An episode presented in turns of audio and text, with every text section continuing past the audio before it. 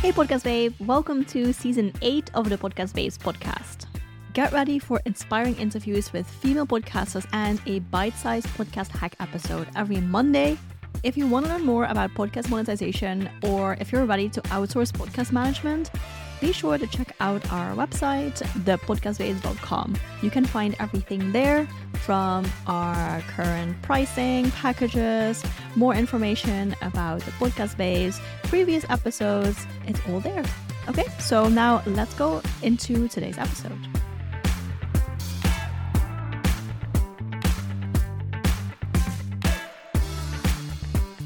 Hey, podcast babe.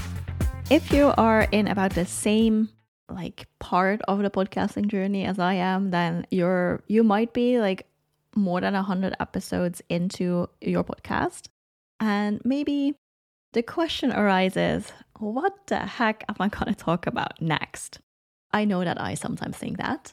And I find a few ways to come up with new topics to talk about on your podcast fast so that you don't have to stare at a blank page or at a blank track, if that is a thing, for hours to come up with what you're going to talk about. I know that some people are like, super good at this and they just have an ongoing list of topics in their phone or on a notepad or whatever that they just carry around, but that is definitely not me. I really have to sit down and come up with topics for my podcasts. So today I want to share a little bit with you, like how I do that because there are definitely some things that I learned in the past few years. So I think my main, like, I would say, like, trick when coming up with new podcast episodes with new content ideas is I go into the transcripts of interviews or I listen to an interview that I did and I see what kind of topics we talked about. And usually in an interview, even if it's my, my interviews are usually like 20 to 30 minutes, so it's not very long, but usually we talk about several different topics. So all of these topics can also be a solo episode where I just give my tips and share a little bit more about my experience. And usually I also refer back to the interview in the episode, in a solo episode that I record, because that way you might think, oh, cool, I wanted to hear what someone else thinks about this and what they were talking about there. So then you can listen to that episode as well if this interests you. So I highly recommend doing that. It's also pretty cool because like you make it possible or you make it easier for people to binge your podcast and that is what you want because that way people can get more value out of your content. You get the download numbers which can be interesting if you are looking for brand partnerships for example or whatever but sometimes it's also irrelevant. So just wanted to point out there, download numbers are not like the end all be all, but it can be a tool that you can use. So just wanted to point out if you talk about an, a topic that you previously talked about in a podcast in another episode in an interview, definitely refer back to that one. Add a link in your show notes. So that is my number one tip. I just go through previous content and I'm just going to see is there a gap here? Is there something that came up and I didn't discuss further in that episode, or maybe there is something I can add. Even if there's not something that I can add, I know that some people just listen to solo episodes and other people just listen to interview episodes, and some people listen to both. But I also think that for those people, it's not bad necessarily to hear something again or to repeat a certain tip because sometimes people need to hear things a few times before they actually take action on it. So I think by just mentioning something once, you're kind of doing your audience a disservice because they might need another little push to take action and to actually take you up on your advice. So I think there's nothing wrong with repeating yourself within reason. You don't want to talk about the same thing like exactly the same thing over and over and over again, episode after episode after episode. But I do think that it's good to have like a common theme in your content. And you can still talk about the same thing, but then phrase it differently, use a different example, use a different angle, use new experiences. That's also something that I did. I have been talking about podcast monetization for, I don't know, a million years.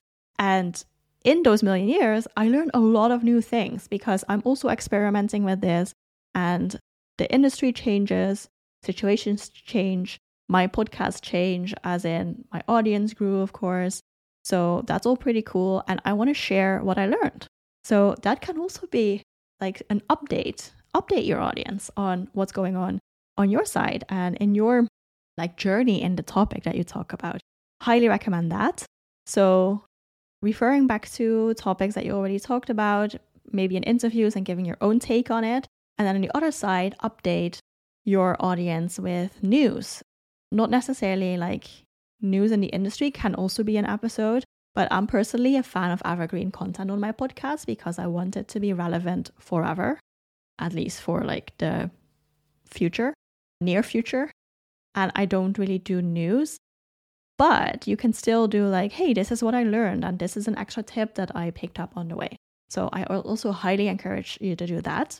And then a third tip that I have is when you get questions from clients, people on Instagram, people in a, in, a Facebook group, anything like that, if people ask you questions, make a mental note or maybe even make an actual note of the questions that you get. And once you see a pattern there, that certain questions just keep coming back and coming back and coming back, and maybe people are just really interested in a certain topic.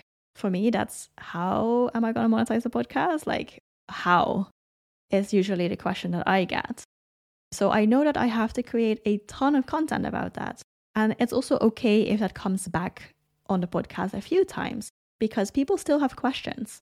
If everyone would have listened to all the episode of my podcast and they still have questions about it, or maybe they don't, they haven't listened to all the episodes on the podcast, that's also fine.